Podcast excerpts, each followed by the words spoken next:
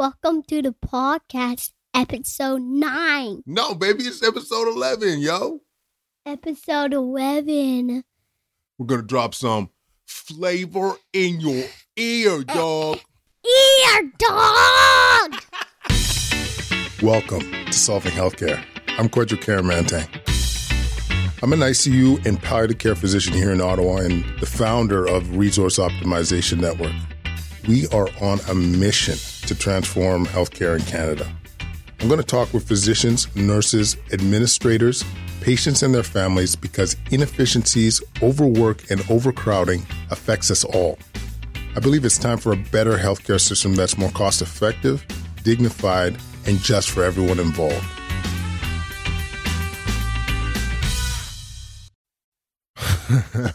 I guess more and more of these intros are going to be repping nineteen nineties hip-hop. Thanks for joining us, everybody. Episode eleven already. I'm loving it. First off, our sponsor, BetterHelp.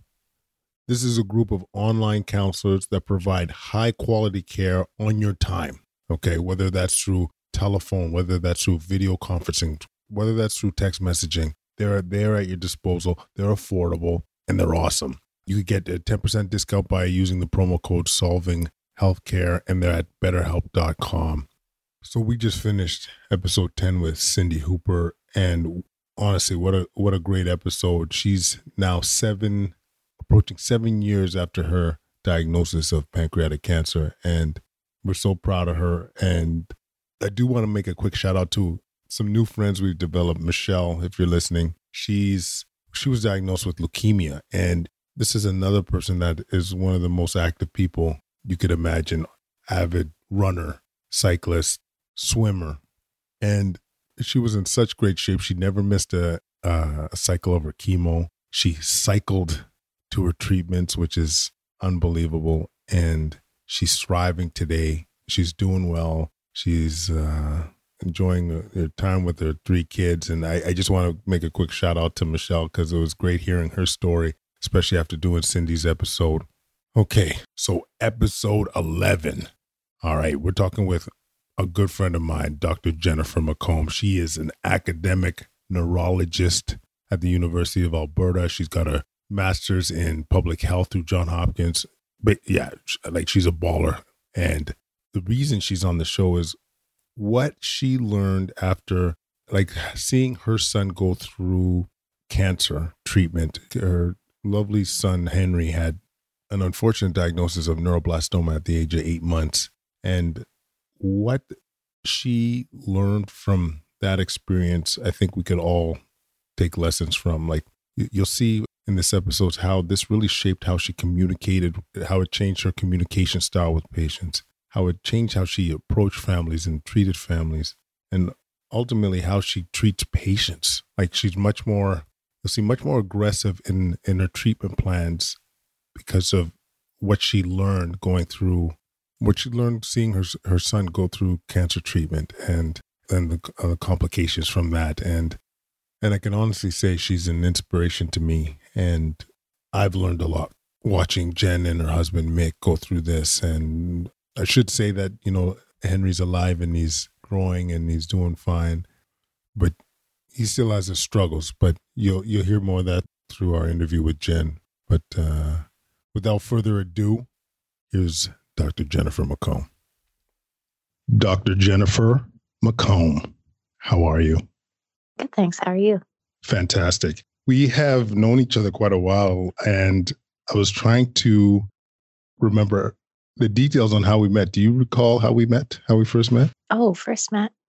Um, I suspect it was in some class in grade ten, but I can't remember our Absolutely. exact first meeting. I just remember hanging out with you. Yeah, I remember, forgive me for saying, you were wearing some, the jeans on that were hiked up and a denim denim shirt. And I, I did think you were still, despite your attire, one of the cool kids in class. So I did oh, figure I, I, I had to approach you. So um, yeah, it's been a while.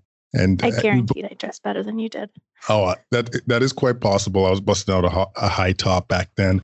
But yeah, thanks for uh, agreeing to do this. So I want to talk to you as an academic neurologist, as uh, an educator, at the undergrad level and at the residency level, where do you see some of the problems in our current healthcare system? So I think, honestly, the biggest problem that exists in our healthcare system relates to communication. And in truth, it spans all of those levels that you talked about. So um, I think we struggle with communication and teaching it to students initially. We struggle with communicating with one another sometimes effectively. And we definitely struggle at times with communicating appropriately with our patients. And so I think that it's something that really affects kind of all levels of care.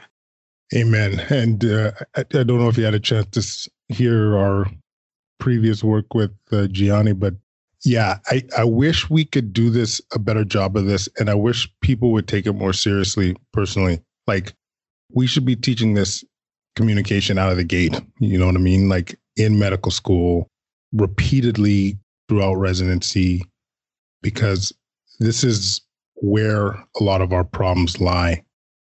Yeah, I agree. I mean, I think I mean, one of the big reasons I chose neurology as a subspecialty is that the nuances of a story and how we communicate with the patient is often where the diagnosis lies. But going beyond that, I think it it affects healthcare utilization if communication is poor.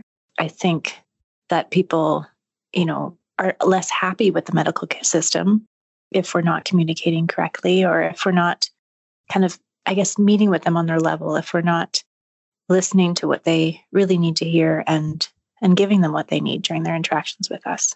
Yeah. And I'm always curious to hear from your, like, at a personal level, like, you know, it sounds like you appreciate the value of effective communication, but was this something that was taught to you? Was this something that you're meant, you got mentorship on? Like, where did you develop this? Mm-hmm. It definitely wasn't formally taught. I mean, I don't, I remember, you know, clinical skills sessions and, and sessions on how to take a history, but I never got the sense that they were talking about, you know, how to effectively communicate and empathize and, and listen to the patient. It was more about just, these are the, the elements that need to be included. And so mm-hmm. not specifically on the communication itself. How my learning came about is that, you know, I was able to find role models, I guess, of this throughout my career. And because it's something I've always felt was really important, I was attracted to role models who did it well. Mm-hmm. Um, and then during my residency, similarly, I've had some great role models in terms of how to do this well. And it's always something that's been important to me, even before that in my life and with my friends and with my family. It's just something I feel like is has been something I've always strived to do well, to to really listen to people and to to hear what they're truly trying to say and address that. Yeah, absolutely. I mean, part of what you're saying is a bit scary in the fact that you are a good communicator, one, because you valued it, but the fact that you needed to seek out the attention or the, you know, the mentorship or the role models to be able to model or emulate that. I feel like this should be emphasized. I feel like it should be something that's taught up front. Yeah, it should be a standard part of our teaching. Absolutely. It shouldn't be something you have to seek out, because it is, I think, a cornerstone of being a good physician. Like, you think about all the clinicians that I know personally that have gotten awards for being excellent at their job.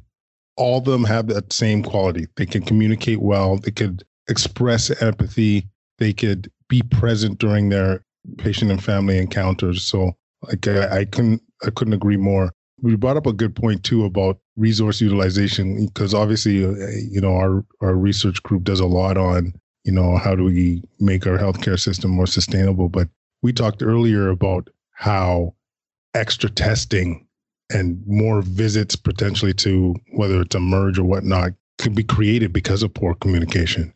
You know? Oh, absolutely. And that, I mean, that happens when a person is seeking out a diagnosis and potentially, you know, the people who they initially saw didn't communicate that well. And so they seek other opinions, or even in somebody who's having a chronic disease managed, if, if you're not effectively communicating about what to do in the event of, or how to seek out help when, when things don't go well, then people don't necessarily do it in the, the most efficient manner. And so they're mm-hmm. going to places like the Emerge, where a person is having to learn them from scratch or brand new, or they're being admitted to hospital. And so a different consultant becomes involved. And, and a lot of that stuff could be saved if we had a plan and effectively kind of communicated that with their individual patients. Yeah. Yeah. I, I mean, you're preaching to the choir for real. I want to talk to you about your son, Henry. Mm-hmm. He, unfortunately, at an early age, got diagnosed with cancer. I think he, I think it was, he was about eight months old. I, I want to, maybe before talking about how the, this has affected how you practice clinically and how it affected you personally, maybe just walk us through that whole experience, you know, having to get that diagnosis and and and navigate through this dreadful situation. Sure. Yeah, so you're right. He was diagnosed at the age of eight months. Um, I mean, initially he presented with some breathing issues, and we had assumed it was croup, and so had gone back and forth to see his pediatrician a couple of times and also to the eMERGE to receive some treatments, but it wasn't responding to the treatments as expected. And so eventually a chest X-ray was done, and that's where they were able to see the tumor, and ultimately he was diagnosed with cancer. Mm-hmm. Um, so he, I mean, the type of cancer he had was, you know, quote unquote, a good cancer. So, I mean, he's done well with the treatment. He received radiation and chemotherapy and eventually had the, the tumor resected surgically. Unfortunately, though, he did develop a rare complication of it, though. So he developed an autoimmune neurologic condition related to it, which has ultimately turned out to be probably in truth a, a worse diagnosis for us, just because it is something chronic that affects him day to day, um, that he still has to be on medications for. And, and Jen, what is that? Sorry, Jen. And what is that? What, you know, you're mentioning the autoimmune condition. Like, what does yeah. that look like for Henry? Yeah. So, I mean, it's a thing called Opsoclonus Myoclonus Syndrome. And so essentially, if he relapses, he develops issues with the way his eyes move, and he develops issues with his balance. And historically, kids with this diagnosis didn't do well over the long term. So they had significant developmental delay. Um, thankfully, with kind of more aggressive therapies, the face of that has changed dramatically. So he's actually doing really well and, and um, you know, happy, healthy, kind of um, successful kid, but has to be on this immunosuppressant medication potentially for many years and still has relapses at times or ultimately gets sick because of the medication that he has to be on. So it is something we have to kind of manage on an ongoing basis. Mm. So Jen, obviously this is horrible circumstances. I, I want to get a sense from you. How did you navigate through this? Like, you're a doctor, you have, mm-hmm. you have your, your first child at eight months with this crazy, unfortunate diagnosis and complications thereafter. Like, how do you manage? Like, mm-hmm. maybe even mention, like, where were you in life? Like, how many years ago was this? Yeah. So this was, um, what was this now? So about eight and a half years ago. So I had graduated from my residency about a year or two before that and was completing a master's degree at Hopkins and what had all sorts of ideas about what I wanted to do with my career and research and academia and things like that. And so kind of very practically, I guess it forced me to to take a step back from that. It was obviously not easy to navigate from a, I guess, emotional perspective. Both Mick and I obviously struggled with the diagnosis and just the day-to-day kind of ups and downs of that, the frustrations and all that thing stuff. It was an interesting perspective into the patient side of medicine, though, because I got to see firsthand the effects of a bunch of different communication styles and a bunch of different ways of approaching disease that made me really evaluate how I wanted to be a clinician. And so um, it changed, it definitely changed some ways in terms of how I communicated things. It changed my approach to medicine in general, um, mm. and my treatment styles and these kinds of things. So it was tough because I'm trying to balance being a mom, um, also trying to balance the fact that he's developed this rare disease that I actually had quite a bit of knowledge surrounding, and so had very definitive ideas in terms of treatments, and having to to deal with patients, or sorry, with other physicians, both in the role as a patient, but also as a colleague. Wow, Jen, that's obviously an extremely difficult situation. And I'm wondering if you could comment on your perspective, because like you were in this unique circumstance where you have the knowledge of being a neurologist, talking with other neurologists about your son's condition. And, you know, like you have access to the best studies. You have access to even probably contacting some of these experts in the field. And it must have been really difficult navigating between being mom and relying or using some of that expertise, like finding that line, you know? Mm-hmm. That's exactly it. I mean, I guess I'm one of these people who's also particularly sensitive to various types of situations and relationships. And I understand that probably a lot of the people who were dealing with me were also probably a little bit uncomfortable. I mean, at the end of the day, some of these people were my colleagues. And not only did they have to give me sometimes some horrible news, but they had to have the added pressure of wanting to seem like an expert in mm-hmm. front of somebody who probably also had a lot of expertise. And I mean, it's a rare enough disease that within less than a week, I had probably read every publication ever written on the disease. And so, because at the time you could literally PubMed it and get less, I think it was like you get fifty-nine hits with using the name of the disease, which is incredible. Just mm-hmm. most diseases, you'll get ten thousand hits. And this, it was under one hundred. So I'd quickly become an expert in terms of all the knowledge that there was out there. And so I was walking this line in terms of wanting to maintain respectful relationships with people that I knew that I potentially would be working with or alongside, at least for many years, but also wanting to advocate for my son. So I, by reviewing the literature, it was quite apparent to me that kids who were treated aggressively did much better. But because it is a rare disease, there isn't a ton of evidence that tells you that that's absolutely the best course of action. And so sometimes I was met with some hesitancy to pursue some of these treatments. And so trying to kind of find that balance of advocating while being respectful to the other doctors and things that were involved.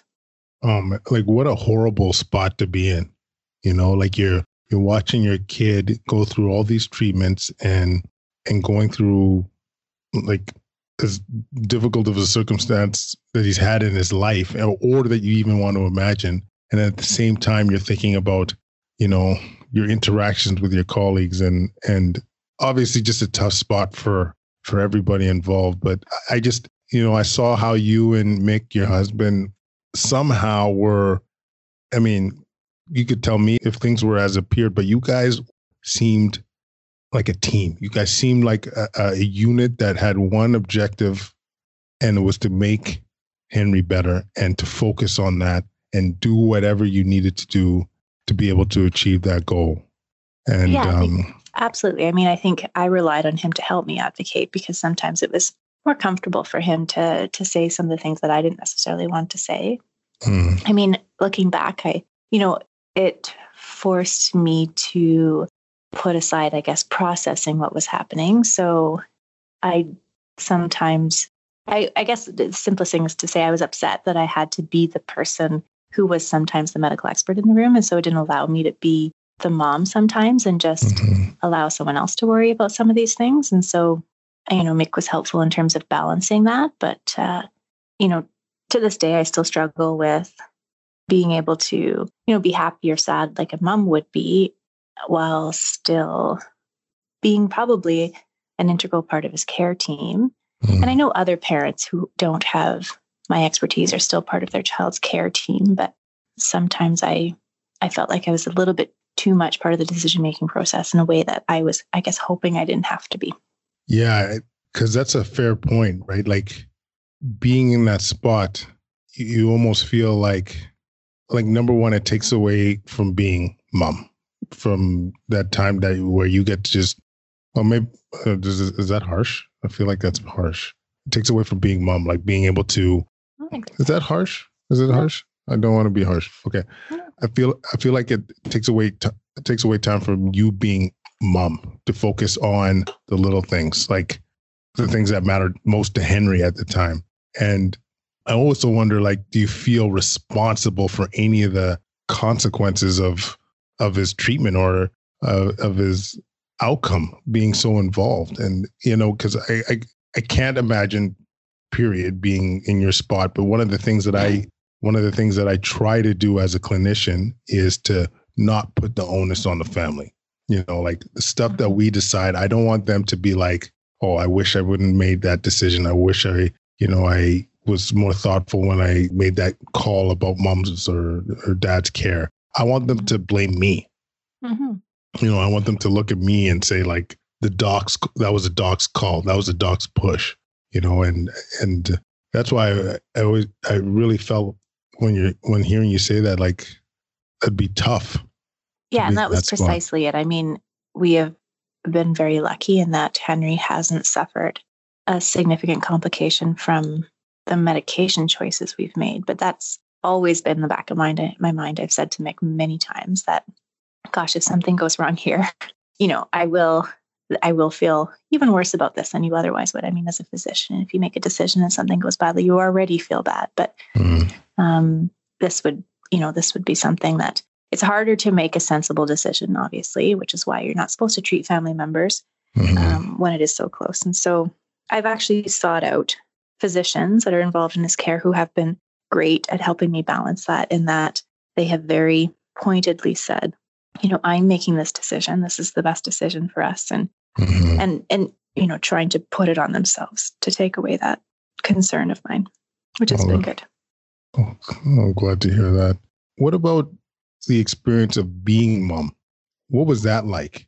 Because I know, I know I, I spoke, to, we spoke a little bit offline. Like when my kids get sick, I'm, I'm, I'm a mess. I hate it. it and I can't even imagine being in that spot, playing playing mom or playing dad in that spot. What was that like?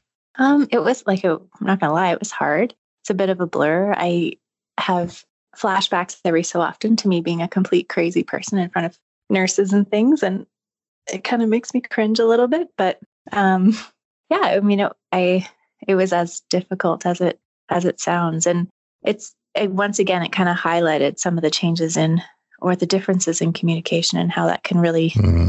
kind of shape your day. I mean, I remember very distinctly some conversations where we had surrounding risk, for example. So, mm-hmm. you know, when there's a, a procedure, for example, that we absolutely had to do, like get a biopsy of the mass to figure out what it is. Well, there's no going forward without doing that. And mm-hmm. yet we were outlined a, a series of horrible risks, including, I think we were told a ten percent chance that he would never wake up again. And I remember thinking, why would you tell me that? I mean, I we have no choice here. He has to have this procedure and we're scared. We already get it. We already get that we're in a bad place. So I don't need to hear that because it's, you know, it's it's something that I have no choice. I can't say no as a result of that. So, you know, it changed the, my way of communicating with people, and I guess asking people what they want to hear, because sometimes people do want to hear all that stuff and sometimes people don't because they recognize that something we have to do, so let's just do it. I don't know if this might be intuitive to a lot of docs, but that's super insightful. Like I, you know, I always preach that you want to communicate in a way that is patient focused, like what they, a style that they want to hear. You got to, not a cookie cutter approach, but hearing that about, you know, hearing you're in a situation where you're going to get a biopsy, you have no choice, yet someone's grilling, grilling all these potential things that could go wrong. I guess I, I don't know what I would, I guess I wouldn't have thought of it that way. Like I, I honestly, I would have thought of it as like, this is something I got to say, you know, I got to go through that, you know, the, the risks, because it's part of what, what we do, but I don't know. I, it's, it's just, I guess I never would have thought how difficult that could be to hear in a circumstance where you really don't have any options. Mm-hmm. No, absolutely. And I mean, it's, it's changed the way I often frame conversations. I mean, if you're talking about a long-term medication where a person does have choice, obviously you're going to talk about risk and raise, raise, like go over the pros and cons. But when it comes to something like this is an acute therapy, or this is your only choice if you're hoping for any sort of good outcome, I'll often start the conversation asking a person, do you want me to go through these risks, or knowing that this is our only treatment option, do you want us just to do this? And recognizing that your loved one is sick and we're in a bad place and we're just going to do everything we can do to make things better. Mm. And I get different responses. And Some did, people say, just do it, you know, and they don't want to hear. And would you say if it wasn't for Henry's cancer, you'd be approaching it the same way? Oh, I don't think so. I think I, I very distinctly saw my own approach to communication and my only, my own, like the way I think I did it more cookie cutter before. I, I felt like I was a good communicator, and so therefore applied those same rules to every single patient. But I think this has made me take a step back and and make sure that I have first engaged the patient in the conversation in a way that they want to be involved, and and it helps me adapt to them. I think I was, the other thing it's really made me do is that it made me kind of recognize those little things that clinicians don't necessarily think are important, but that are, are important to families. And a little bit, again, along the communication line, I mean, I remember being admitted to hospital, for example, for days or even weeks at a time initially. Mm-hmm. And there was still a lot of uncertainty over things. And, you know, we knew the type of cancer, but he was quite sick initially and probably having side effects from the chemotherapy. And the tumor was so big, it was actually pressing on his spinal cord. So he was getting weak on one side of his body. And so there's a lot of concern and worry on our on our side of things. And I think in an effort to be respectful, sometimes the docs would would almost keep their distance a little bit. They, uh, you know, I remember at one point on a, it was Sunday or something like that, and I knew that the doctors tended to round at a certain time. So I always tried to be, you know, on the ward and in the room for those two hours that the, I knew the doctors did their rounding. And one of the Sundays, they didn't come into the room. And I knew that they were there because I could hear them kind of rounding on other people around the ward, and they just didn't come into our room that day. And I remember being so upset and distraught because I just, I needed that connection to the team. And I know they didn't, you know, deep down inside, I knew they didn't have any extra information for me, or, but I just, I needed that, that visit just to go through the routine and just to, you know, make sure that we were on the right track. And this was, you know, a pretty short time after our diagnosis. I think it was literally only like five days into our admission. And so, mm. and I've made that decision before in the past too, where I thought, ah, I've got nothing to tell that patient. It's Sunday, you know, their family's there. I'm just going to leave them alone mm-hmm. because, you know, there's nothing I need to talk to them about. And it's even changed like that for me. I mean, I now make a point of every time I'm on service, I visit everyone every day. I poke my head. And even if I just say, got nothing for you today, but just making sure you're okay. Any questions? And sometimes they say, absolutely not. You know, I'm visiting with family, go away. And I say, fine, you know, great. Enjoy your day. But I think just that it makes you recognize that in that time of that patient's kind of greatest fear, that sometimes you're that little lifeline, that you're providing a type of care that you don't necessarily realize. You're not just prescribing medicines or treatments, your, your presence or your, your, you know, your quick hello, or your, just your update is, is another type of treatment. It's another type of lifeline to the patients that I think sometimes you don't appreciate as much from the clinician's perspective, but I think means so wow. much more to the patient. That connection, you know, I, this, this is exactly why I wanted you on the show, because, you know, straight up, we've never talked about this. And in my world, in I C U, you know, it's the same thing. Sometimes it, you're, it could be nuts in there. So you need to move, you need to round as efficiently as possible. And yeah, you, you sometimes you poke your head in and say hello. And sometimes it's just, you're, you feel anyway, too, like you need to move. So you're too busy. Mm-hmm. And I mean, this is the first time I'm hearing how difficult that could be on that patient experience or the family experience. Something so simple, you know, just acknowledging their presence, acknowledging that they're there, and just to say hello and, and knowing that you're there. Yeah. I mean, it's funny because that, that little doctor's visit is your lifeline. I mean, if you think about it, just even practically, you're sitting in that room twenty-four hours a day, waiting for your little five minute interaction with your physician. And it's just, and so if it gets missed, it's, you can realize how that's so important because there's already such this, it's almost this pivotal part of your day, right? So mm. yeah, these little things really make a difference.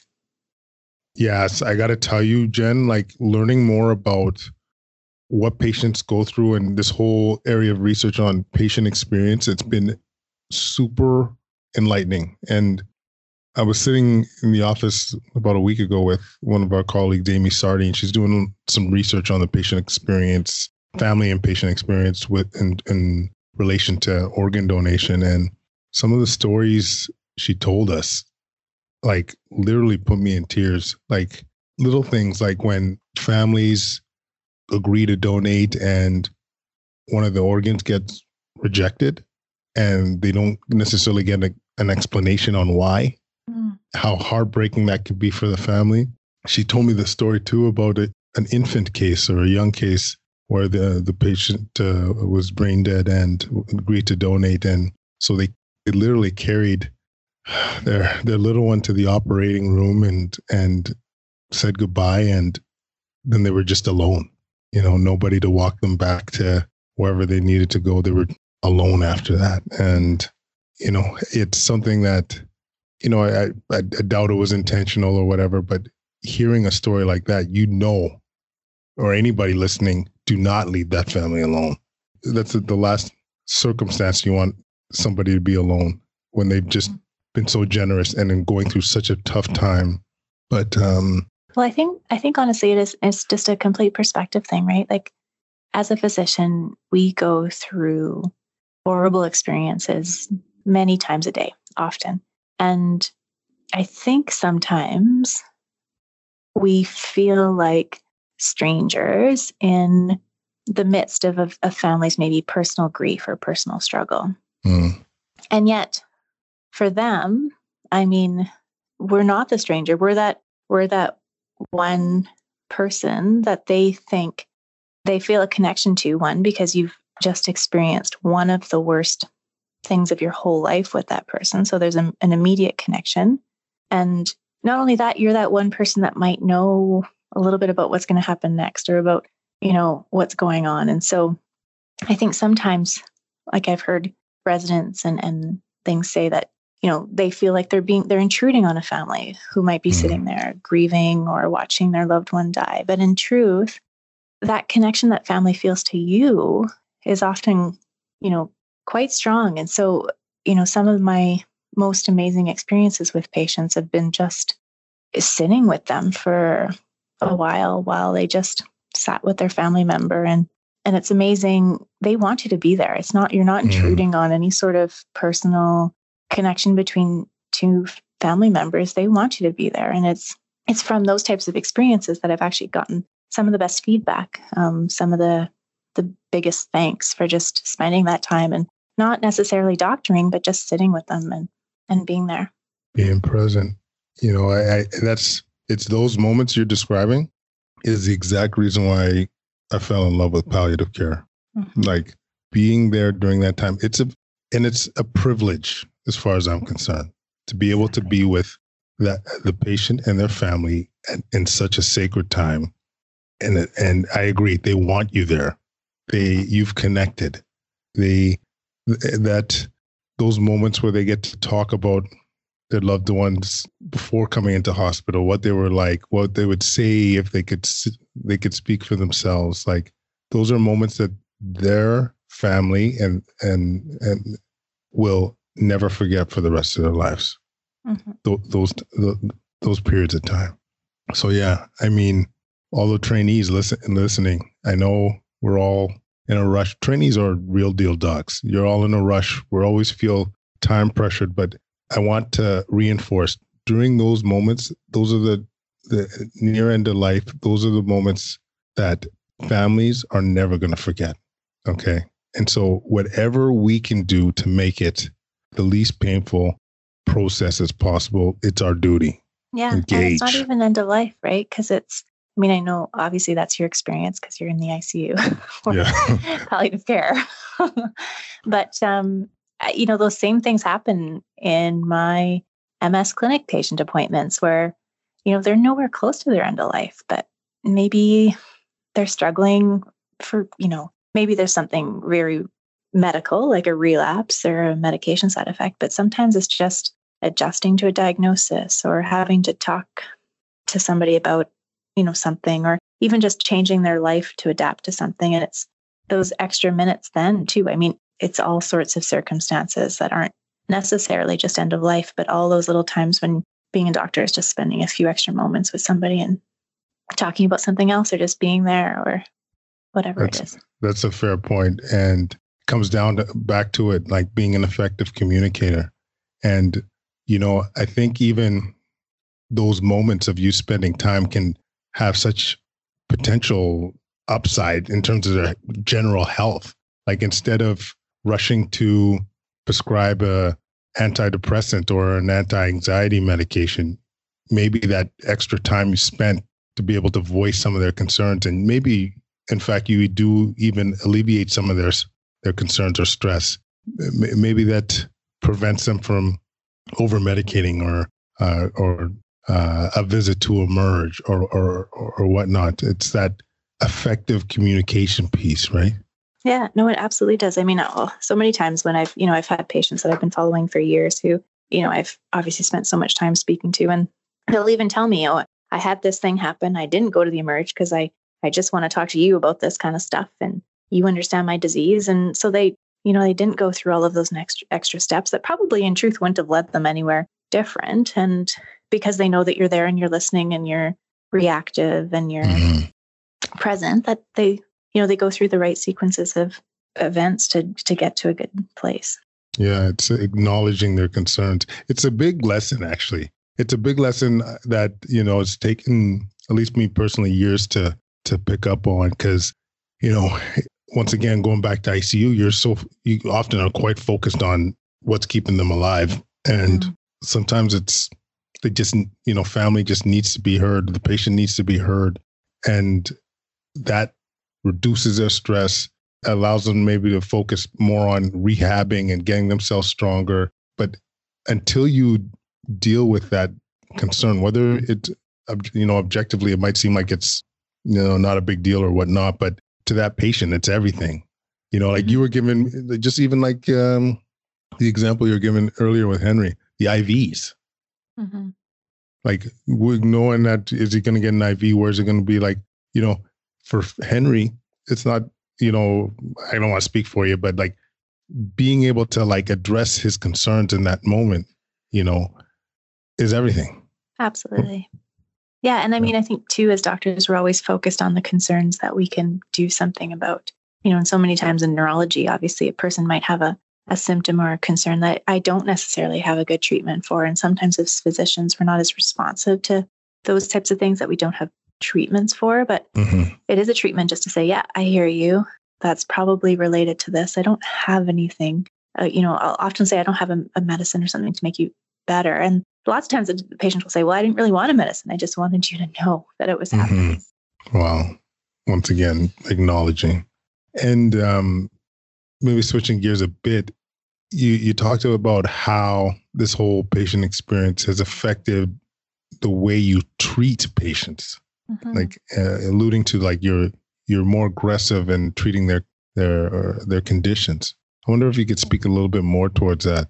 Yeah, I mean, um, as physicians, I think in general we're often risk averse, and you know sometimes it's easier to take a bad outcome that happened as a result of the disease as opposed to a bad outcome that you directly caused as a result of your treatment. And so the concern is is that we want to do no harm. And yet, obviously, that needs to be balanced with therapies that have a, a very significant likelihood of making things better. And so it's definitely make, made me much more aggressive as a physician. I mean, at the end of the day, if I'm dealing with a young patient that has the capacity to to potentially handle some side effects, I I like to treat people aggressively now. And I mean, obviously, with the the consent of the patient, I mean, different patients have different levels of wanting to accept risk. And if it's the type of person who is concerned about side effects, obviously I will I will consider what they want to do and, and might take a treatment path that they would prefer. But in general, my approach is that, like, let's do this thing. I mean, if we have the opportunity to make something better, let's do this. Because I think that um, that sometimes we are on the side of being a bit too safe. We see it all the time. We see the lack of aggressive care as a result of, exactly as you put, we're a fear of doing harm. And, and of course, you know, you always want to do what's best for the patient, but there is that, as you put it, that icky feeling if it's a decision that's not related to, directly related to the disease process, but to a treatment decision. There's this huge gorilla that's put on your back, or that that's felt amongst clinicians anyway. And I don't know, I don't know how we get around that, to be honest with you. Like, I, I'm a big, I'm a big, uh, I don't know, fan of, I guess fan of like, how do we make decisions? Like in terms of like what are the biases that are we mm-hmm. experiences and uh, that we experience, and and how do we make better decisions? Like I'm I'm I'm, I'm mini obsessed about decision making yeah. because I don't know if collectively we are that good at it. Do you know what I'm saying? For the reasons that you mentioned already, like, you know, maybe we want to be safer than we should, but like, I don't know if you've seen a lot of this, like recency bias. Like if somebody experienced a, a miss, if they missed a pulmonary embolism, a clot that went from your leg and into your lung that caused, you know, breathing problems and, and, and heart problems. I could almost promise you that anybody that comes with any minor problem is going to get investigated for that. You know, like it's just a common step that people, if they feel they missed something, they feel like this is going to, they, they increase the likelihood of seeing it.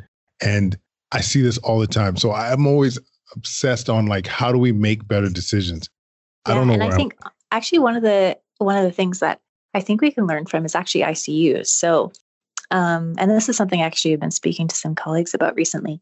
I think some of the best decisions come out of team decisions. And if you think about some of the um, the ways that care are delivered in some of the other subspecialties, like for example, in oncology, there's often these oncology rounds where a bunch of different physicians, radiation oncologists, medical oncologists, and things like that get together and decide for each individual patient, what's the best course of therapy. And I think that eliminates a lot of the bias because mm.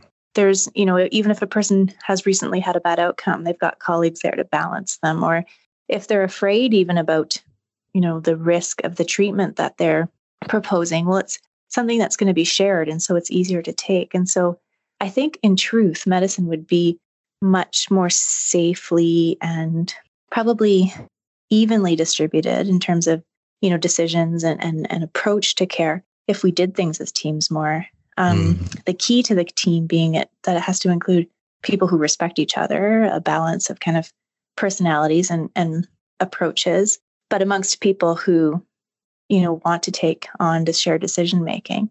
Mm. And I think ultimately there's better outcomes that way. I mean, we have a team that we're developing here to deal with a specific type of disease that we're trying to approach it in that manner. And in truth, I think we're going to have better outcomes for it because I think um, when we discuss cases and, and, you know, make a decision as a team that we make better decisions. This is beautiful because I, I, I could think of numerous times in I C U where you're running through a tough case and you're thinking out loud. And I could give an example of when the resident came up with a great idea, the nurse that came up with mm-hmm. a good idea, R Ts, respiratory therapists, even, even medical students. Where they, it's an environment where they feel safe and can can express their opinion, and that's made a, a difference in, in patient outcomes. Absolutely. So I, I think you're you're onto something there because, I mean, I think people in general are more subjective in their decision making than they realize. Oh, absolutely. And and physicians aren't any different, you know.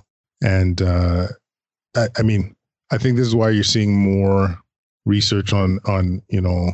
what do you call it? Like decision tools and, and how, imp- implementing these decision tools and how it affects decisions and seeing if the outcomes are any better or not. But, you know, I, I think you hit the nail there. If we have a more balanced team approach, distribution of like responsibility too, like that could go a long way. Mm-hmm. Yeah.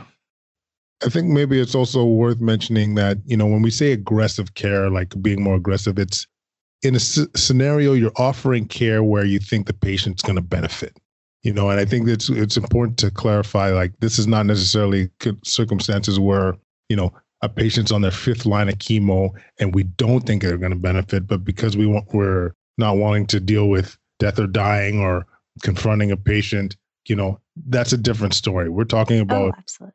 When we're talking about, patient- yeah, a bunch of standard therapies where potentially some are more efficacious, but have, you know, a f- potentially more side effects, although the the benefit risk ratio is still clearly in favor of benefit versus, mm-hmm. you know, other therapies that have potentially less opportunity for benefit, but also less side effects. So it's, there's always, you know, the, the therapies I'm talking about always have on balance, you know, significantly more benefit than risk, but that it's something that I will offer earlier because mm-hmm. it's something that could definitely benefit them more.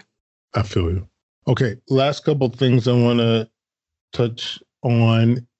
Jen, I want you to tell me about a time where you felt like your care really made a difference and you felt good about your job.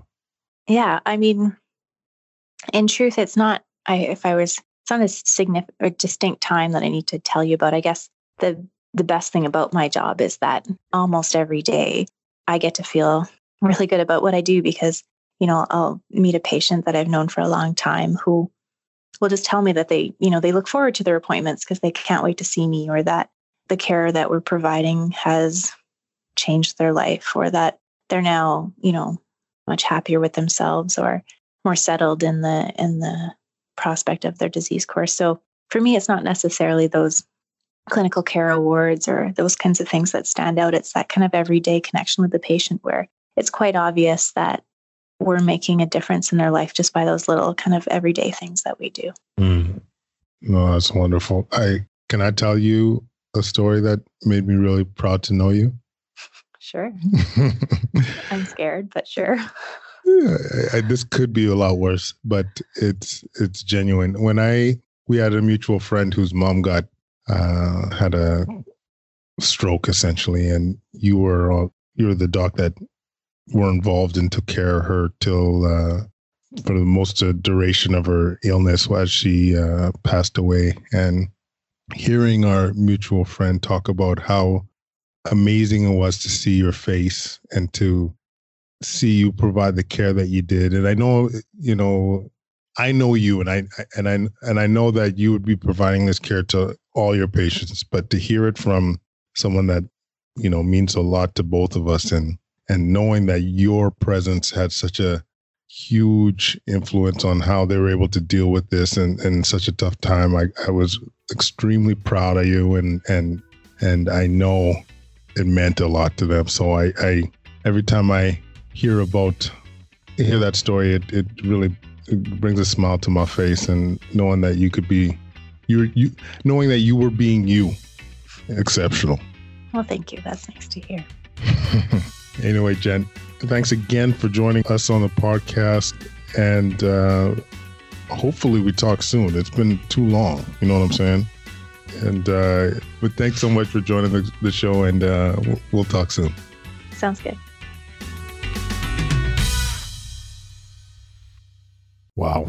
Um, thanks everybody for tuning in to episode eleven. Once again, if you want to leave any feedback, you can leave that at quadcast ninety-nine at gmail dot com. Follow us at Twitter at Quadcast, and like our Facebook page. Don't hesitate to leave a five-star review or comment on, on iTunes. That always helps.